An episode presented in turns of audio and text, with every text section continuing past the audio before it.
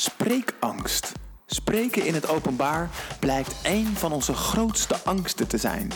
Hoe kom je van spreekangst af? Of hoe ga je gewoon beter worden in spreken in het openbaar? Daar gaan we het over hebben in deze aflevering van de Creators Podcast. Ik spreek hierover met Pieter Vrijters, directeur van Spreek.nl, marktleider in presentatietrainingen. Ik had geloof ik drie kwart fles whisky op. Nee. Voor mijn eerste tv-optreden. Ja, onvoorstelbaar. Hey, wat gaaf dat je luistert naar de Creators Podcast. De podcast die je helpt om meer uit je ideeën te halen. Meer resultaat, meer energie en zelfs meer geld als je dat wilt. Mijn naam is Ruben Klerks en elke aflevering bespreek ik met een nieuwe gast wat erbij komt kijken om meer ideeën te bedenken, ontwikkelen en realiseren. Luister lekker verder, raak geïnspireerd en dan, niet langer wachten, ga die ideeën waarmaken. Ik was zo verbaasd toen ik voor de eerste keer hoorde waar eh, de top drie van eh, onze grootste angsten uit bestond. Nou, eigenlijk niet over de hele top drie. Ik was voornamelijk verbaasd over dat op nummer twee spreken in het openbaar stond. Dus zelfs nog hoger dan eh, de angst om dood te gaan of vliegangst. spreekangst is dus een angst die bij vele mensen voorkomt. Nou, ehm, Persoonlijk kan ik zeggen dat ik niet per se angst heb om te spreken. Ik spreek vrij gemakkelijk. Maar ik herken wel die spanning eh, en soms het belang wat ervan afhangt als je voor een uh, groep of een grote groep moet spreken. En uh, omdat ik dit zo fascinerend vond, dacht ik: kunnen we eens op zoek gaan naar wat er nou bij komt kijken om beter te gaan spreken? Om vooral met meer gemak te spreken. Dus niet die trucjes die we altijd aangeleerd krijgen, maar echt vanuit je kern gewoon meer ontspannen te kunnen gaan spreken voor grote groepen. En uh, ik luister heel vaak uh, naar BNR Nieuwsradio en daar is uh, dikwijls een uh, reclame te horen van Spreek.nl. Eerst had ik spreekangst. Nu heb ik van spreken mijn core business gemaakt. Nou, die, die man Pieter Vrijters, als je hem straks hoort, hij heeft ook zelf een geweldige stem. Dus het kan niet anders dan dat hij in een podcast uh, moet uh, terechtkomen. Die man, die spreek ik over spreken en over hoe je van spreekangst afkomt. Hoe je beter kunt gaan spreken. Dus Pieter Vrijters. En hij heeft een hele interessante kijk op hoe je van spreekangst afkomt. En die interessante kijk die is ontstaan vanuit zijn andere bedrijf, Mindtuning. Waarmee hij mensen afhelpt van hun angsten. En dat doet hij vaak al met één sessie. Dus hij heeft een baanbrekende methode bedacht hoe je mensen snel en makkelijk eigenlijk van angst afhelpt. En hij heeft diezelfde uh, theorie eigenlijk, diezelfde praktijk moet ik zeggen, ook toegepast op spreken en op spreekangst.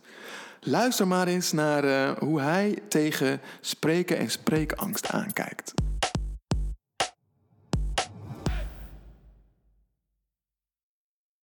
Ik uh, luister geregeld uh, BNR Nieuwsradio. Ja. En daar hoor ik jou langskomen. Ja. Eerst ja, had klopt. ik spreekangst, maar nu heb ik van spreken mijn business gemaakt. Klopt. Waar ja. was je eerst zo bang voor als je moest spreken? Um, nou, ik was, ik was iemand die altijd um, in een formele situatie mijn volgende zin ging bedenken. Ging bedenken.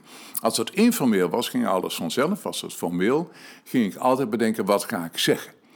En, en het gevolg daarvan is dat je per definitie altijd blokkeert. Dus ik blokkeerde altijd. Ik heb vroeger als kind een stotterprobleem gehad. Ik heb later, um, als, als ik ooit voor een groep moest staan, dan was dat, ah man, ik, mijn eerste tv-optreden. Um, ik wil niet veel zeggen, maar ik had een medicijn. Een medicijn om me een beetje rustig te maken voor tv. Mijn medicijn was in die periode whisky. dan nam ik veel whisky en dan, ik had geloof ik drie kwart fles whisky op. Nee. Voor mijn eerste tv-optreden. Ja, onvoorstelbaar. Hoe is het gegaan? Nou ja, um, ik heb de opname nog ergens. Ik heb nog ergens een video met de opname uit die periode, heel lang geleden. Wow. En die opname die ziet er top uit. Top. Maar het moest vijf keer over. Vijf keer over. En vier keer blokkeerde ik. En de vijfde keer ging het in één keer goed. Dus vier keer, ik wist niet meer wat ik, wat ik moest zeggen. Er kwam geen verhaal meer uit, er kwam alleen maar een beetje data uit. Nou, ik heb er later re- gerealiseerd toen ik dus, eh, toen, toen mijn probleem over was en toen ik met mensen ging werken en ik ging dat, ik noemde dat mindtuning, ik moest denken aan een tuner. Maar wacht even, want je gaat nu, je, gaat- ja, want je, nee, je oké, gaat best ja, wel snel oké, dat je zegt van, ja. hé, hey, toen mijn probleem over was, wat, wat heb je gedaan om over jouw spreekhangst heen te komen? Nou, dat was voor mij eigenlijk heel simpel. Want ehm, ik, ik, ik, ik, ik vertelde eerst dat ik dus een mindtuning gestart was. Dus een praktijk om mensen van angsten en dergelijke af te helpen. Er kwamen steeds meer mensen bij mij, niet de eerste, de beste. En die hadden spreekangst. Maar daar had ik zelf ook, het is een daar had ik veel, zelf ook last is een van. veel voor- voorkomend probleem, toch? maar ik had er zelf nog last van. ja. Dus dat was nog wel een deel, daar had ik nog wel last van. En alleen als je niet dagelijks, niet wekelijks voor een groep staat, dan is daar prima mee te leven. Dus ik stond bijna nooit voor een groep, dus voor mij was er prima mee te leven. Maar er kwamen mensen met spreekangst. En toen dacht ik, als ik jou van het probleem kan afhelpen, kan ik ook mezelf helpen. Zo werkt het werkte bij mij andersom. Dus ik ging, ik ging met mensen aan de slag die spreekangst hadden. Ik kon hun probleem oplossen. Maar daardoor uiteindelijk ook mijn eigen probleem. Want ik ging toepa- toepassen wat ik hun leerde. En wat zijn dan echt dingen die je met hun eh, bent gaan toepassen? Nou, een van de dingen is bijvoorbeeld een andere manier van kijken. Als je, eh, we hebben geleerd dat we ook beleefd zijn, eh, dat we beleefd zijn wanneer we de ander recht in de ogen kijken, bijvoorbeeld. We hebben geleerd dat we eerlijk zijn wanneer we die ander recht in de ogen kijken. En wat blijkt nu? Als twee dieren elkaar recht in de ogen kijken, enig idee wat er gebeurt? Vechten. vechten. Soms met de dood tot gevolg. En als twee mannen in de kroeg elkaar recht in de ogen kijken, omdat de een bij de ander op zijn tenen stond en die krijgt een duw. Twee keren tegenover, tegenover elkaar, ze kijken elkaar recht in de ogen. Enig idee wat er gebeurt? Ja, dan, dan... Vechten. Ja? Ja. Soms ook met de dood tot gevolg. En wat hebben wij geleerd? We hebben geleerd dat we beleefd zijn wanneer we die ander recht in de ogen kijken. We hebben geleerd dat we eerlijk zijn wanneer we de ander recht in de ogen kijken. Even voor de duidelijkheid. Zodra iemand jou wil bedonderen, dan kijkt hij je per definitie recht in de ogen. Dat wil niet zeggen dat iedereen die je recht in de ogen kijkt jou ook bedondert. Ja, ik wou net zeggen, want, want wij zitten elkaar heel intens Ja, aan te kijken ja. terwijl we dit opnemen. is- ja, want het is namelijk een aangeleerd onnatuurlijk gedrag. Dus het in de ogen kijken is aange- aangeleerd onnatuurlijk gedrag. Dus met eerlijkheid heeft het niks te maken. Is het dan beleefd? Het is wel vaak beleefd bedoeld, maar het is niet beleefd. Om de dood eenvoudige reden dat als je elkaar in de ogen kijkt, dan kom je in een tunnel terecht. Zodra je in die tunnel komt, gaat je brein op slot. Je komt, je komt niet meer bij informatie, of moeilijk meer bij informatie. Dat is wat er gebeurt. Dus dat is één van die dingen waar ik, waar, waar ik achter kwam. En ik was een in de ogen kijker. En als ik zo naar jou kijk, dan lijkt het dat ik jou in de ogen kijk, maar dat doe ik nooit. Nee? Ik kijk mensen nooit in de ogen. Ik kijk wel af en toe naar ogen, dat is wat anders. Maar waar, want, want, want waar kijk je nu dan naar als je met mij praat? Naar jou? naar je gezicht? Ik heb wel de indruk dat we oogcontact klopt, hebben. dat klopt, Want- maar dat klopt. richt je dan op een puntje erboven? Nee, Of? nee, ik kijk naar jou. Ik kijk naar jou op dezelfde manier als dat ik naar een portret kijk. En een portret ga je ook niet de hele tijd recht in de ogen kijken. Klopt, hè? Ja, precies. Het is Ja, meer misschien precies. een Het is scan. veel ruimtelijker, veel Ja. ruimtelijker. En, en, en, en als je dan aan mij zou vragen, mijn brandpunt, als ik al een brandpunt heb, waar ligt mijn brandpunt? Dat ligt altijd in het, dat is altijd het gezicht onder de ogen. Dus een brandpunt mag je wat verlagen. En vandaar kan ik, ik kan makkelijk naar je haar kijken, nu zie je het toch niet. Nee. En ik kan nu naar je linkeroor en nu, nu naar je rechteroor kijken, maar dat zie je niet. En dus als je, als je in deze tunnel terechtkomt, dus in de tunnel dat ogen elkaar beetpakken, dat is dus in ogen kijken, gaat je brein op slot. Je brein gaat op slot wanneer je zo luistert en je brein gaat op slot wanneer je zoiets vertelt. Nou, dat is bijvoorbeeld een van de dingen. Het, het andere is wat ik vroeger altijd deed, en dat is vooraf een zin bedenken en dan uitspreken. Dus vooraf wilde ik altijd weten wat ik ging zeggen. En als ik een, als ik een masterclass spreekangst geef bijvoorbeeld, dan hoor ik altijd van mensen: ja maar, eh, ja, maar ik weet eerlijk gezegd niet wat ik moet zeggen. Alsof we altijd moeten weten wat we, wat we moeten zeggen. Ik heb geen idee wat mijn volgende zin wordt nu. Ik heb werkelijk geen idee. Nee. En we zijn dit gesprek aangegaan en ik heb tegen jou verteld, ik wil me niet voorbereiden, ga ik ook niet doen. We doen maar wat. Merk je? Ja. ja. Maar ik zal nooit weten wat mijn volgende zin wordt. Ik weet wel ongeveer waar ik naartoe wil, maar that's all. Ja. Ja. dus dat, dat zou ook een tip zijn die je aan mensen meegeeft... om dus niet te veel voor te bereiden. Hoogstens globaal een doel Ja. of een richting. Nou ja, mijn tip is wel, eh, begrijpen waar het over gaat is het allerbelangrijkste. Alles weten waar het over gaat is onbelangrijk. Dus alles weten, dan loop je het risico dat je veel te veel in details gaat. Ja. Maar dus begrijpen waar het over gaat is belangrijk. Nog belangrijker is begrijpen wat jouw publiek van jou graag wil weten. Dat is je voorbereiding. Ja. Dus begrijp wat je publiek van jou graag wil weten. Ik heb er niks op tegen, laat ik er duidelijk in zijn. Als iemand een, een kaartje pakt en daar vijf of zes trefwoorden op zet, hè, of vijf kaartjes pakt en op iedere kaart een trefwoord zet, dan heeft hij de volgorde van, van zijn presentatie niks op tegen. Mag je ook niet in de hand houden, niks op tegen.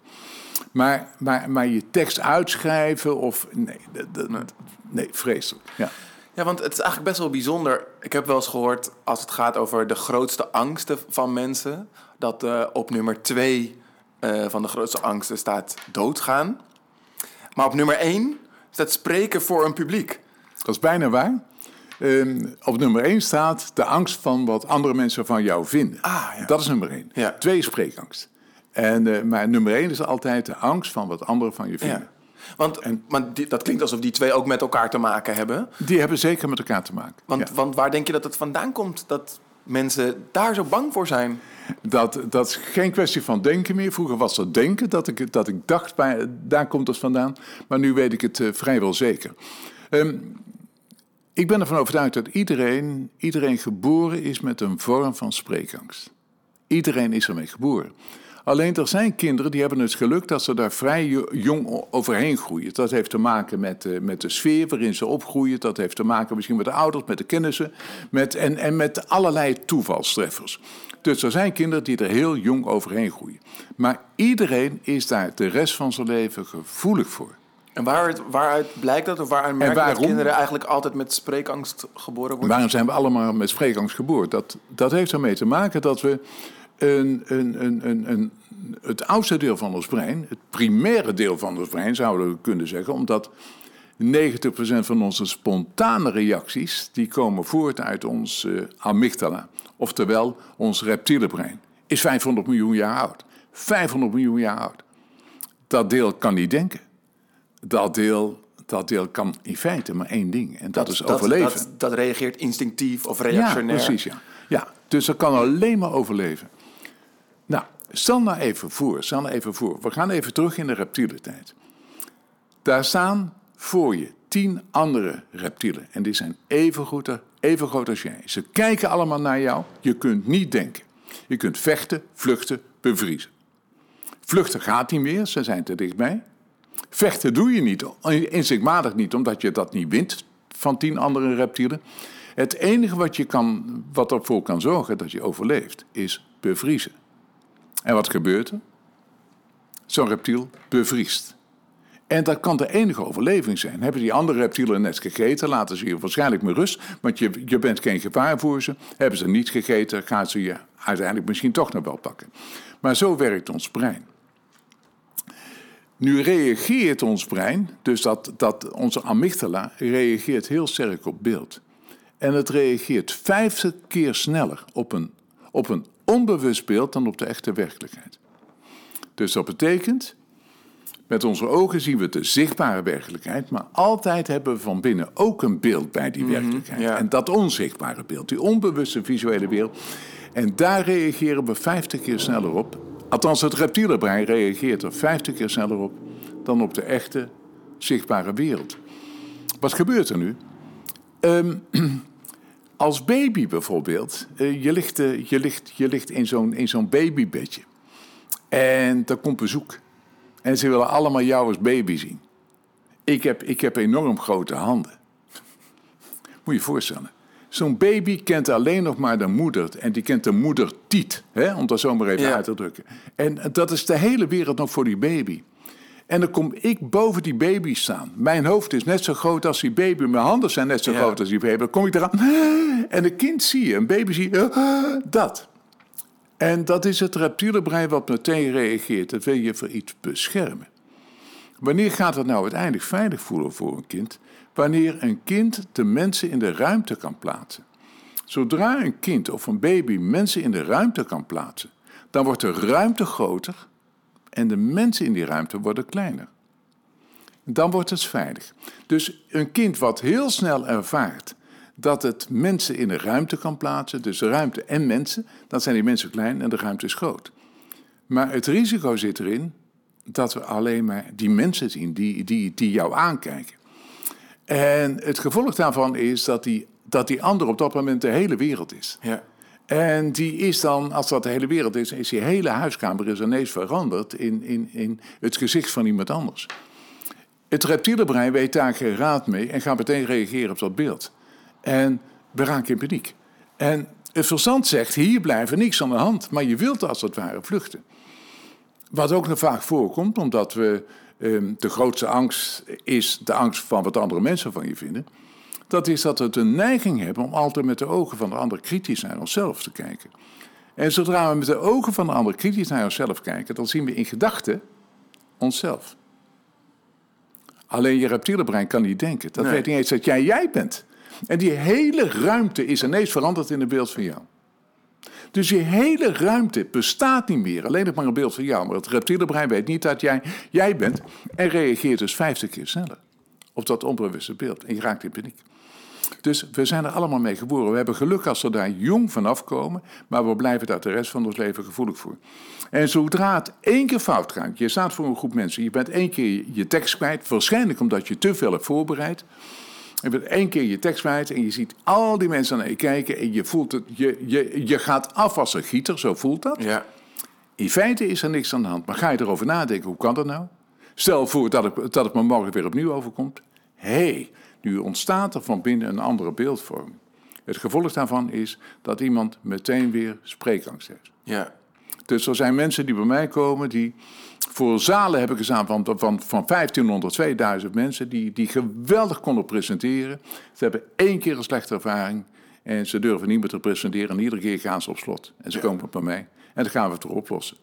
Dus we gaan als het ware die wereld van binnen weer overschrijven. Daar komt het op neer. Precies. Ja. Dat is wat jullie doen als jullie die spreekangst gaan proberen op te lossen. Dat, dat is een van de dingen die we doen. En we leren mensen op een andere manier te kijken. We leren mensen en we leren iedereen hoe dat ze zonder voorbereiding over wat voor onderwerp dan ook, wat ze een beetje begrijpen, een presentatie kunnen geven van 10 minuten. Ja. Ja, want ik, ik vind het wel mooi dat je dat zegt. Want het klinkt bijna haaks staand op veel andere theorieën over als je een presentatie gaat geven, dan moet je heel goed voorbereiden en je moet oefenen. Oefenen, dat is een, een advies wat je heel vaak hoort. En als je bijvoorbeeld kijkt naar hoe, hoe eh, de gemiddelde TED-talk in elkaar zit, daar, zit- vreselijk. daar zit zo'n heel eh, coach-systeem achter. vreselijk, ja, ja. Ja, nou, kijk, een TED-talk is natuurlijk, dat ziet er allemaal wel goed uit, maar schrik niet, hè. Ehm, de mensen die een TED-talk geven, die, hebben, die zijn daar gemiddeld 70, 80 uur training aan vooraf gegaan. 70, Ja, 80 uur voor één TED-talk. En wat zien we nu? Dat al die TED-talks allemaal op elkaar lijken. En vroeger hadden we, hè, voor zover we over vroeger kunnen, kunnen, kunnen praten, hadden we af en toe best een hele leuke TED-talk. Nu is allemaal, allemaal, allemaal, allemaal hetzelfde. Allemaal Het lijkt geformateerd allemaal, eigenlijk. Ja, precies. Het lijkt allemaal op elkaar. En ik vind het steeds moeilijker om naar een TED-talk te kijken. En ik vind de kwaliteit van die TED-talk steeds, steeds minder. Om reden dat het, één, dat het een eenheidsworst is geworden. Het moet allemaal aan dat format voldoen. Haal het format weg en het wordt, het wordt meteen heel anders. En, en, en, en ik zou geen mensen willen die, die voor, voor mij een presentatie geven... en die dat urenlang voorbereiden. Ja. Je haalt alle spontaniteit weg. Je haalt, je haalt in feite alle energie eruit. Ja, zonde hè? En dat is zo zonde. Ja, ik vind ook dat je het veel ziet bij ehm veel gevraagde sprekers. Waarin je gewoon kan zien, dit is een praatje wat je al honderd, misschien wel duizend keer hebt gedaan. Waardoor de spontaniteit ook eraf is. Ja. of Zo. Ja, dus dan, dan kunnen ze dat verhaal heel goed meester hebben ge- gemaakt. Maar... Ik vind dat iedere keer wanneer je een verhaal vertelt, dan hoor je het net even weer iets anders te vertellen. Het hoort altijd van binnen te komen. En komt het niet van binnen, dan heb je een probleem, dan loop je vast. Of, althans, of misschien loop je niet vast, maar dan is het wel saai om naar te luisteren. En ik, ik zie dat zo vaak, zo vaak dat mensen adviseren of trainers adviseren van ja, goed voorbereiden. Hè? En eh, goed uitwerken. En, en man, alsjeblieft zeg. Dan heb je het volgens mij niet helemaal goed begrepen. Alle topsprekers, echt alle topsprekers in de wereld, die hebben voorbereiding nodig. Hoe lang? Ehm, nou, misschien een keer wanneer het heel ingewikkeld is, 10 minuten. Maar, maar, maar, maar niet langer. Die begaan ze. En de bedoeling is dat we mensen datgene leren wat topsprekers doen. En niet leren wat, ja, Gemiddelde sprekers doen. ja. En een gemiddelde spreker die zegt, ik wil controle, ik wil voorbereiden. Ja, ja want, want dat vind ik interessant, dat stukje Ja. controle. Want denk je niet dat dat er ook mee te maken heeft als het gaat over die voorbereiding die mensen willen? Is, ze willen vaak eh, hun kennis eh, tonen en die, en die angst eh, om door de mand te vallen, dat eh, imposters Ja, syndrome, ja. speelt volgens mij ook Ja. ontzettend mee. Van wat als ik nu een flater sla, dan blijkt dat ik helemaal niet zoveel van dit onderwerp weet als mensen denken. Ja, er zijn ook best, er zijn ook best wel wetenschappers die treden in het spreken in het openbaar. En, en, en, en ook, en ook specialisten bijvoorbeeld. eh, ehm, ik, kan me, ik kan me nog herinneren, er komt bij mij op een gegeven moment een orthopedisch En die zegt, ja, ik, eh, ik doe regelmatig operaties in de wereld. En eh, dat doe ik dan voor een of andere, voor een bedrijf wat allerlei implantaten maakt. En dan doe ik een operatie voor en dan laat ik zien hoe dat het moet. En dan is er een, een, een, een congres aan verbonden. Het zijn sprekers en er zijn acht sprekers en ik ben een van de acht. En de vraag aan hem, gebruik je PowerPoint? En hij zegt, ja, ik gebruik PowerPoint. Ja, gebruik je meer dan 10 slides? Hij zegt meer dan 110. Maar hij bedoelde dus te zeggen, het waren, het waren geen 110, maar er waren er best veel. En hij was bang dat de mensen bij hem in slaap zouden vallen, omdat hij bij die andere zeven sprekers, ja, daar kon hij nooit onthouden wat ze verteld hadden. Als hij in de vliegtuig zat, terug naar huis, dan kon hij het vliegtuig er eventjes, ehm, eventjes nalezen waar ze het over gehad hebben. Maar anders dan, dan, dan ja, ja, als hij daarbij stond, dan, dan kon hij niks navertellen. Hij zegt, ik ben wel bang dat ze bij mij ook in slaap vallen. En ik zei, nou, daar ben ik eerlijk gezegd ook bang voor. En kom eens even staan en, en, en, en, en doe je presentatie maar. Hier zijn 400 specialisten in de zaal, allemaal orthopedische chirurgen. En in, in die wereld, in die wereld hebben, ze, hebben ze de neiging om elkaar behoorlijk aan te vallen. hoor. Ze hebben de neiging om elkaar af te zeiken. Dat is echt een niet, niet altijd een even leuke wereld. En dus wat hij, wat hij wil, wil, wil doen steeds, dat is echt aantonen dat hij een specialist is. Ja, Maar het is in feite net andersom. Als je er staat, dan is jouw autoriteit verleend. Jou is de autoriteit verleend dat je echt een specialist bent. En dat je één van de beste bent. En daarom mag jij er staan. En daarom mag je die andere specialisten wat vertellen. Als je dan ook nog je autoriteit gaat bewijzen, dan ben je verkeerd bezig. Ja. Want dan ben je heel onzeker bezig. Dus nooit je autoriteit bewijzen. Die heb je. en ehm 20 uur voorbereiding voor zo'n presentatie gemiddeld. En dan moet je je voorstellen, deze man die ziet iedere dag 60 mensen. Doet iedere dag zes operaties, dus was een Belg. En eh, zes operaties op een dag. En dan heeft hij in zijn vrije tijd. Dus als het dat beetje dat hij dan nog vrij is. Eh, iedere motocrosser in België die wil door hem geholpen worden. Want ja, hij is de beste, zeggen ze in Ja. België. Snap je dat? Ehm 20 uur voorbereiding hebben we terug kunnen brengen naar twee uur. Ik vind het nog steeds anderhalf uur te veel, in zijn geval. Heb terug kunnen brengen naar twee uur. En we zijn intussen, vrienden vind ik een beetje overdreven, want we zien elkaar te weinig. Maar eens in de vijf jaar dan zien we elkaar. En dan gaan we een hapje eten samen. En iedere keer als ik hem zie, dan zegt hij van... Nou, ik vind dat iedere specialist naar u toe moet komen. Zegt hij, weet je wel. Van. Ja. Maar man, het, is, het, het, ja, het gaat je zo helpen. Ga nooit je autoriteit bewijzen. Nee. Autoriteit is jou verleend. En ik vind Mooi, dat je afgaat. Ja, mooi om te zien hoe Ja. eh, gepassioneerd je Ja. daar ook eh, over, over bent. Dat kan je als luisteraar natuurlijk niet zien. Maar Nee, dat zie je niet. Pieter begint ineens Nee. flink te bewegen en te wijzen als het gaat over dat die autoriteit jou is verleend. Dat vind ik, vind ik een mooie. Dus, eh, dus eigenlijk, ja, want als je nog teruggaat naar die, naar die angst, dan, dan eigenlijk gaat het over dat wat jij in je hoofd denkt, dat andere mensen over jou zullen denken. En dan, hè, dat, dat komt ook dan eh, in, die, eh, in die autoriteit naar voren. Dat je, dat je bang bent dat mensen jou niet serieus nemen. Ehm, Een specialist heeft dus een neiging, of een, ja, een specialist of een technicus heeft een neiging, of heeft een neiging om te bewijzen dat hij kennis van zaken heeft. omdat er mensen in de zaal zitten die ook kennis van zaken hebben. En misschien wel evenveel. En misschien zelfs nog wel meer dan hij of zij. Dus hoe meer kennis in de zaal, des te simpeler mag jouw presentatie. Daar gaan ook al die specialisten het begrijpen. Als je het ingewikkeld houdt, Ja. dan neemt niemand op. Nee, Ja. dat willen we niet. We willen gewoon, we willen, graag, we willen graag naar een film kijken. We willen een story zien. ja. En dat gaat niet wanneer je autoriteit aan het bewijzen bent. Nee. Ik, ik wil nog even terug naar wat je in het begin zei. ehm, dat eigenlijk iedereen eh, met een soort van spreekangst Ja. geboren wordt. Ja. Waarom zouden we dan gaan spreken? Wat is het, wa- wat is het nut? Om te spreken. Ja, om voor, voor groepen je verhaal te doen. Ja, wat het nut is als je een belangrijke boodschap hebt en je kunt die presenteren en je kunt daar andere mensen mee enthousi- enthousiasmeren, is dat voor die andere mensen fijn. Het is voor jou ook fijn. Ja. En, en, en dan zijn er heel veel mensen die, die, die dat vinden. Die denken, kijk, mijn boodschap is belangrijk genoeg. Ik vind het belangrijk genoeg om dat risico aan te gaan, om dat podium op, op te gaan. Ja. Maar die dan, die dan toch die angst ervaren. Wat zou je hun adviseren? Ja, ja als ze donder naar mij toe komen. ja, serieus hoor. Ja. Ja. Spreek.nl mensen. Nee, maar, maar ja, adviseren. ehm, ja, daar is wat aan te doen. Ik bedoel, het is zo zonde. Als ik, als ik geweten had dat er vroeger voor mij een oplossing voor was geweest, dan, dan, dan had ik daarvoor gekozen. Ik bedoel, nou, iedere keer, voordat je, iedere keer wanneer je weer een keer wa- eh, wat mag gaan presenteren en je zit dan weer in spanning en je slaapt de nacht niet. Nou ja, dat wil je toch niet? Nee. Hè, daar wil je toch vanaf? Nee. En mensen kunnen daar vanaf. Ja, want je zegt eh, dat het eh, goed is om die voorbereiding zo kort mogelijk te houden. Wat zou je dan volgens jou in ieder geval in die voorbereiding moeten stoppen, als je dan wil gaan voorbereiden? Nou ja, begrijpen waar het over gaat en begrijpen wat jouw publiek van jou graag wil weten.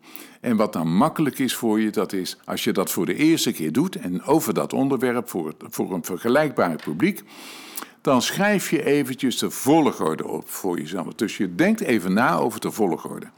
En eerst dit en dan dat, een chronologische volgorde, dat is heel fijn. En maak het niet te exact, hè, van daar op dat punt moet ik het nog drie keer herhalen en daar moet ik, het- moet ik het ook nog herhalen. Doe dat zin. niet, hè. Ja. Want dan ben je dus, dan ben je dus veel te veel met je verstand bezig. Dan gaat het veel lijken op een TED-talk. Nee, maar houd gewoon zo simpel mogelijk. En geloof me, als je die trefwoorden hebt opgeschreven, dan doe je automatisch, ik zeg daarbij automatisch, altijd de goede dingen. En als je het heel goed doet, dan ben je klaar met je presentatie. En dan denk je, ik had dit kunnen zeggen, ik had dat kunnen zeggen. Hm? Had ik ook nog kunnen zeggen. En dan zeg ik altijd, wees blij dat je dat allemaal niet gezegd had. Want dan was dus de, je presentatie saai geworden. We hebben de neiging om te veel te zeggen. Ja. Ja. ja, zeg je dat het ook een beetje werkt van... doordat je even die korte volgorde opschrijft... dat het automatisch in je systeem komt? Een beetje zoals... ik, ik maakte vroeger heel graag speakbriefjes... Ja. die ik dan vervolgens niet gebruikte. Nou, klopt, klopt. Ehm, ik gebruik ook een speakbriefje. En dat gebruik ik die keer dat ik op een begrafenis spreek, heb ik een speakbriefje. Dus met andere woorden, een briefje met wat trefwoorden. Ik heb het nog niet nodig gehad, maar ik heb het voor alle zekerheid bij me. En waarom nou? Omdat op een begrafenis ligt alles heel gevoelig. Ik wil een paar mensen aandacht geven, ik wil een paar details aandacht geven, omdat ik het belangrijk vind, omdat ik het ook belangrijk vind voor de nabestaanden enzovoorts. En Ehm, dus dat schrijf ik toch eventjes op een briefje. Dus ik heb dan op zo'n briefje en zit in mijn binnenzak of in mijn kontzak. En ja, daar staan ieder vier, geval vier vijf trefwoorden op. Ja, en, en, en ik ben heel slecht in namen, dus eh, namen schrijf Ja. ik per definitie op. Dus als ik namen moet gaan noemen, schrijf ik ze op. Dan heb Ja. ik een speakbriefje nodig. Maar ik heb dat speakbriefje nog niet nodig gehad. Ja. En, dan, en, dan, en, dan, en dan heb je daar een kwartier gesproken of tien minuten gesproken. En dan kijk ik later terug. En dan, en dan, of dan denk ik, oh ja, ik had ook nog dit kunnen zeggen. Oh ja, oh ja, dat is waar. Blij dat ik het allemaal niet verteld heb, want het was Ja. goed. Snap je? Ja, dus er zit ook een soort van acceptatie in... Ja. van dat hetgeen wat je hebt verteld goed is. Ja. Ja. ja. En hoe, hoe zouden we dat kunnen trainen? Want het, want het klinkt ook een beetje alsof... Het, ik, kan, ik kan, me voorstellen dat het moeilijk is voor mensen eh, om los te laten van... Ah, dat had ik ook nog willen ver- vertellen. Dat, dat, dat had ook nog geholpen. Ja. We zijn heel erg geconditioneerd over dat we moeten weten waar het over gaat. En we zijn geconditioneerd in voorbereiding. En we zijn geconditioneerd met wat andere mensen mogelijk van ons vinden enzovoort. Maar ons brein werkt anders. Ons verstand, hè? zo zie ik dat maar. Als je gaat presenteren met je rekenkamer, en dat is jouw verstand, en dat doen de meeste mensen, met je rekenkamer willen presenteren. Ehm, je verstand verwerkt gemiddeld zo'n 40 bits per seconde. Dat is heel, wat. Ja, maar toch wel heel wat. Want voldoende om, om, om naar Mars te kunnen en voldoende om, om, om fantastische apparatuur te hebben waar we, waar we heel veel dingen mee kunnen. De rest van ons, dus ons onderbewuste, verwerkt in diezelfde seconde, schrik niet, 11,2 miljoen bits. Zo. Dat is waanzinnig. Ja. Dus als je met 40 bits gaat proberen om 11,2 miljoen bits onder controle te krijgen, dan gebeurt altijd het tegenovergestelde. Je krijgt spanning. Maar nu het leuke is, van die 11,2 miljoen bits zijn er 10 miljoen bits voor rekening van je visuele systeem. Dus voor rekening van hoe je ogen naar de wereld kijken en hoe je de wereld in je verbeeldingskracht ziet. Ja, is dat ook waarom je begint met mensen eerst leren anders te kijken? Exact. Ja. Ik vind dat anders kijken, dat vind ik echt een voorwaarde. Ik heb. Um, eventjes, een, eventjes iets, uh, iets uh, daar kan ik toch iets meer over vertellen. Ik heb uh, jaren geleden, komt bij mij een man en die was, uh, die was uh, neurochirurg. En die had een probleem. En die wilde graag van dat probleem afgeholpen worden. Nou goed, ik heb daarmee gewerkt. En uiteindelijk blijkt het dat zijn probleem is opgelost. Um, daar gaan een aantal jaren overheen. En op een gegeven moment maakt hij met mij contact. En hij zegt, ik wil toch eens even een afspraak maken met je. Dus hij komt bij mij. En hij zegt, ja, hij zegt, je, doet, je doet zulke fantastische dingen, maar uh, je laat wel een markt liggen, want heel veel specialisten en heel veel artsen hebben problemen. En ik denk dat ik een idee heb hoe dat je die kunt bereiken, en, want wat jij doet is heel bijzonder. En nou, het, het, uiteindelijke resultaat is dat hij een tijdje mijn adviseur is geweest in mijn bedrijf. Daar betaalde ik toch nog wel een aardig bedrag per jaar voor. Hij keek mijn websites na om te kijken of dan. Ik had hem wel eens de neiging om hier en daar tegen schenen aan te trappen. Dus dat moest allemaal wel kloppen van, van hem. Uh, mijn laatste boek, Vijf jaar ouder, tien jaar jonger, dat heeft hij helemaal ook van A tot geredigeerd. Maar ik vroeg, Klaas heet hij, ik vroeg aan hem Klaas, vertel eens even. Um, ik zou het nou heel fijn vinden. Je weet hoe ik werk, je weet wat hier allemaal kan. Ik zou het dan zo fijn vinden als jij. Ja, als ik een wetenschappelijke onderbouwing heb van datgene wat ik doe. Want ik heb een heel visuele methode. En, en, en, ja, en daar gebeuren zulke bijzondere dingen. Ik werk, dat is bijna niet voor te stellen. Maar als iemand burn-out is, of wat hij ook heeft. Ik dan gaat, dit gaat over, over dat overwinnen van je, van je angsten. Met van je angst of burn-out of wat dan ook. Ik krijg, als ik één keer in de twee jaar iemand heb waar ik vier keer mee moet werken, is dat veel. Dus. Eh, en ik ben wel benieuwd, nee, waar, nee, daar wil ik even op terug. Dus ik vraag aan hem van, kun je een wetenschappelijk... Ja, ik heb een wetenschappelijke onderbouwing nodig. Ik zeg, kun je die vinden? Hij zei, nou Pieter, zegt hij. Hij zei, als hij er ergens in de wereld is, dan ga ik hem vinden. Maar het kan best een tijd duren, reken daarop. Maar ik ga hem vinden. Als hij er is, ga ik hem vinden. We zijn twee weken verder. Hij trekt aan de bel en hij zegt: Pieter, het is fantastisch. Het is ongelooflijk. Ik heb het gevonden, ik heb de onderbouwing. Het is allemaal naar me toegestuurd. En de onderbouwing is, eventjes heel simpelweg, deze, deze onderzoeken die bewijzen dat je verstand gemiddeld zo'n 40 bits en je onderbewust 11,2 miljoen bits, 10 miljoen bits voor rekening van je visuele systeem. En dus voor rekening van hoe je ogen naar de wereld kijken en hoe je de wereld in je verbeeldingskracht ziet. Ik denk, yes, dat is het. Dat is het. En Waarom had je die uh, wetenschappelijke onderbouwing nodig als je al zelf merkte dat het werkte? Nou ja, nodig. Ik, ik vond het wel heel fijn om daar buiten te kunnen hardmaken waarom dit werkt. Kijk, als ik gewoon tegen iemand zeg van jouw probleem. Uh, en ik heb daar nog steeds uh, last van, kan ik wel zeggen. Want ik roep al jaren dat als iemand bijvoorbeeld burn-out is, ja, dat hoeft niet zo lang te duren. Laat mij twee, maximaal drie keer met iemand werken. En dan in de tijdsbestek van een maand of zes weken, dan zijn die problemen in de regel wel achter de rug. En dat wil ook niet zeggen dat iemand meteen topfit is, maar de genezing is in werking gezet. En daar krijg, daar krijg nog steeds heel veel mensen overheen die zeggen... ja, maar dat kan helemaal niet, hè? dat kan helemaal niet, dat kan helemaal niet. Maar toen ik dit werk begon, zei ook iedereen dat dat niet kon. En dus vandaar vond ik het wel fijn om een onderbouwing te hebben van datgene wat we doen. Maar, want, maar dan ga je inzetten op Ja. dat je andere mensen gaat overtuigen. Dan ga je die 40 bits per seconde aanspreken. Want je wilt dat ze het met hun logica kunnen, kunnen Dat- snappen. Nou, dat heb je nou heel goed geformuleerd. De logica van mensen, dat verstand van mensen moet kunnen snappen dat dat, dat, dat zo werkt. Want En- is, is, dat, is dat nodig? Dat ze, dat ze het met die 40 bits Ehm, eerst moeten snappen voordat...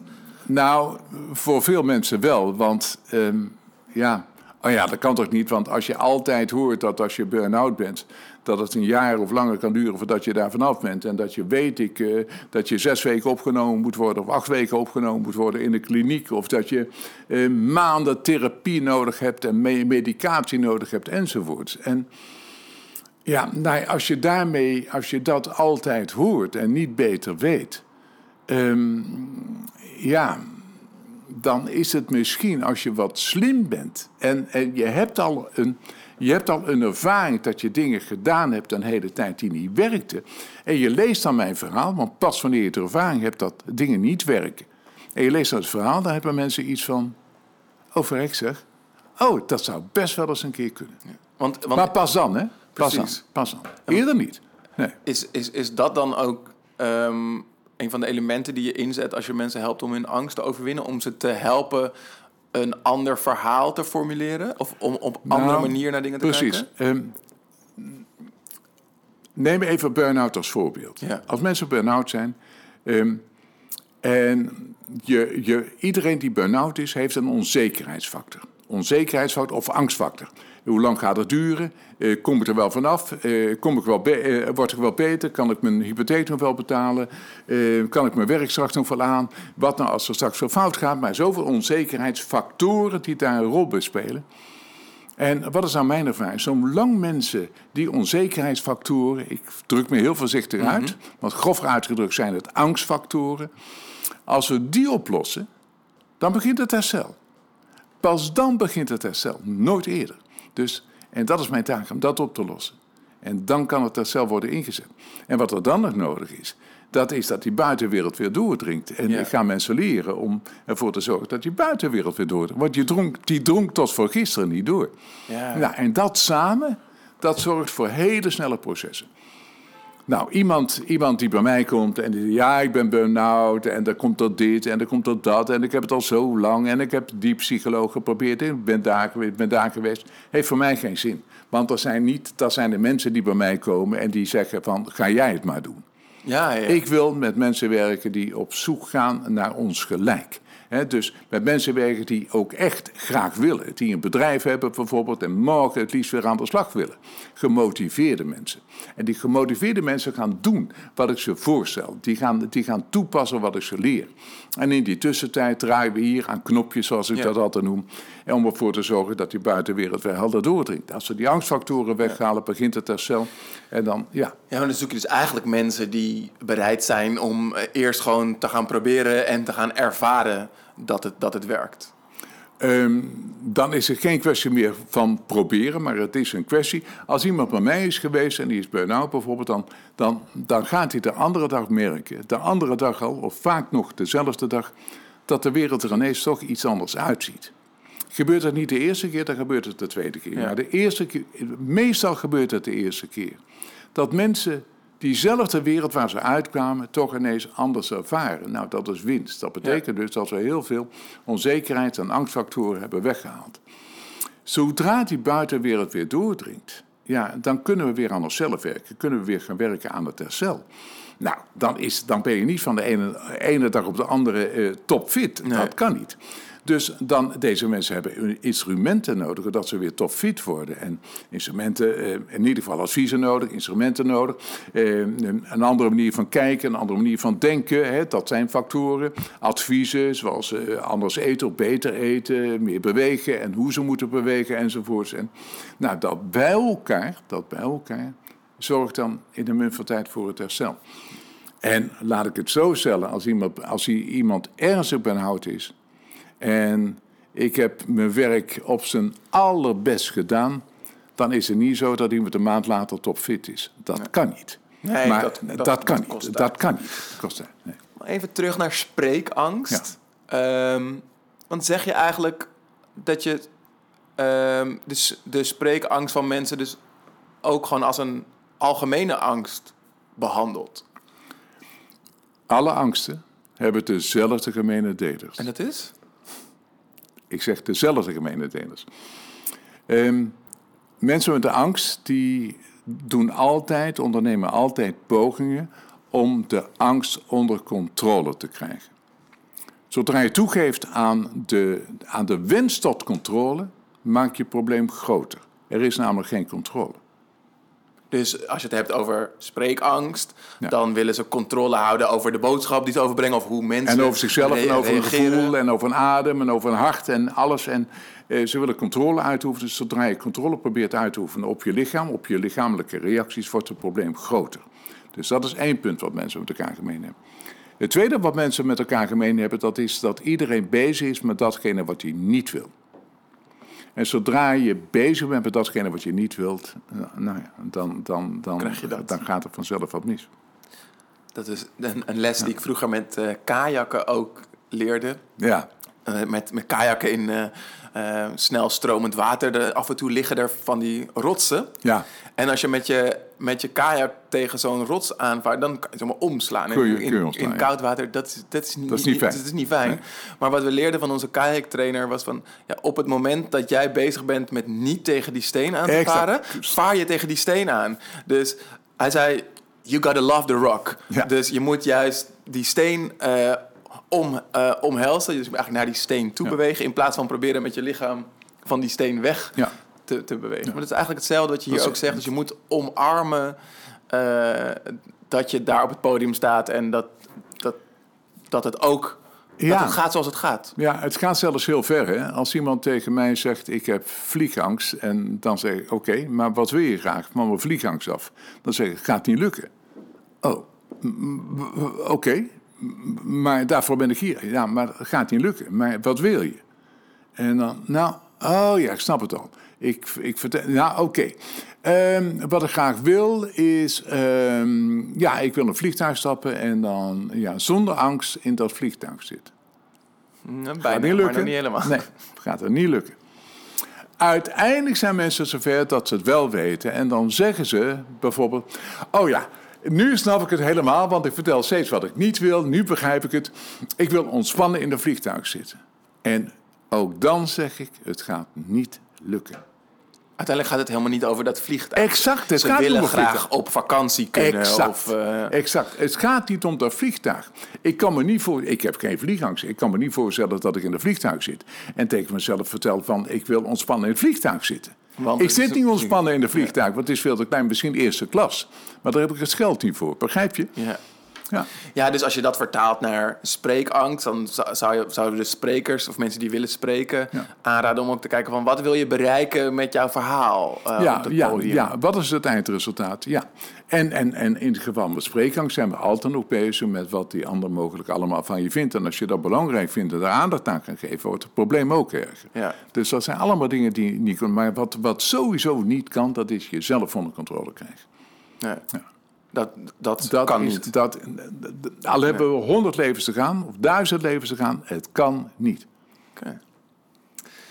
Heb je als afsluiting nog een, nog een tip of een oefening waar mensen mee bezig kunnen gaan als ze, als ze meer ontspannen willen gaan eh, spreken, als ze hun boodschap prettig over willen kunnen brengen? Ja, ja, dat heb ik wel. Ja, dat heb ik. Ik heb wel een belangrijke tip. En als je dat gaat toepassen, dan gaat het langzaam maar zeker beter. Ik zal er een paar geven trouwens. Kijk, Ehm, ja. Ehm, belangrijkste tip is eerst ruimte, pas dan mensen. Daarmee dus de bedoel ik... fysieke ruimte. Precies. Daarmee bedoel ik, je zorgt ervoor dat je eerst ruimte ziet, pas dan mensen. Nooit andersom. Als je eerst mensen ziet, dan kan het zijn dat je daar verschrikt en je reptiele brein daarop reageert. En dan alleen nog maar bewust bent van die mensen en geen ruimte meer ziet. Maar dan worden die mensen op onbewust niveau veel te groot, als je begrijpt wat ik wil zeggen. Of je ziet mensen en die zie je op een bepaalde manier naar je kijken. En dan bedenk je wat ze mogelijk voor jou vinden. En dan zie je een beeld van jezelf. En dan ben jij het middelpunt van dat hele gebeuren. En maar je reptiele brein weet er geraad mee. Dus dat reageert 50 keer sneller. Ehm, op een onbewust beeld. Dus wat je gaat doen is eerst ruimte zien. Eerst altijd ruimte, pas dan mensen. Dat is iets wat je gaat doen. Tweede wat je mag doen, altijd per definitie tenen ontspannen. Kun je om lachen? Zodra je tenen ontspant, eh, gaat spannen. En dat doen mensen. Mensen, als ze gespannen zijn, staan ze er vaak met kromme tenen. Ja, dat is een beetje dat samen precies, grijpen. Exact. Het gevolg daarvan is dat je longen een seintje krijgen. En ehm, als je longen een seintje krijgen, dan, dan die gaan wat verkrampen. En de een voelt dat sterker dan de ander. Dus dat is die En- druk op je borst. die Exact. eh, Ademhalen gaat mee omhoog met weer alle gevolgen van dien. Dus één is eerst ruimte, pas dan mensen. Dat is het allerbelangrijkste. Tweede, je tenen ontspannen. Drie, het lef ontwikkelen. Ik zeg het lef ontwikkelen om te durven kijken. kijken. En wat bedoel je daarmee als, als laatste? Nou, de meeste mensen zijn er binnengekeerd. En er binnengekeerd, ehm, daar gaat, hier, hier heb je niks te zoeken. Mhm. Ehm, dit is, dit is de, dit- de zichtbare wereld is de echte wereld. Ja, dus en dat is dan Om je heen kijken. Ja, zonder de dingen om je heen die je ziet te benoemen. Als je om je heen gaat kijken en je gaat de dingen benoemen, heb je weer, krijg je weer een ander probleem. Je hoort het gewoon te zien. Dat is een mooie filosofische afsluiting. Ja. Dankjewel, Pieter. Graag gedaan. Wat leuk dat je luisterde naar de Creators Podcast. Ik ben heel benieuwd wat jij van deze aflevering vond.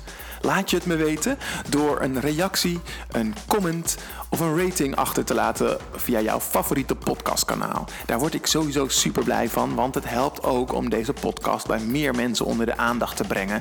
En zo kunnen we samen nog meer mensen helpen om nog meer met hun ideeën te doen. Volgende keer gaan we het hebben over nieuwsgierigheid. Dan spreek ik Jason Frederik van Une, eigenaar van Nieuwsgierig Denken.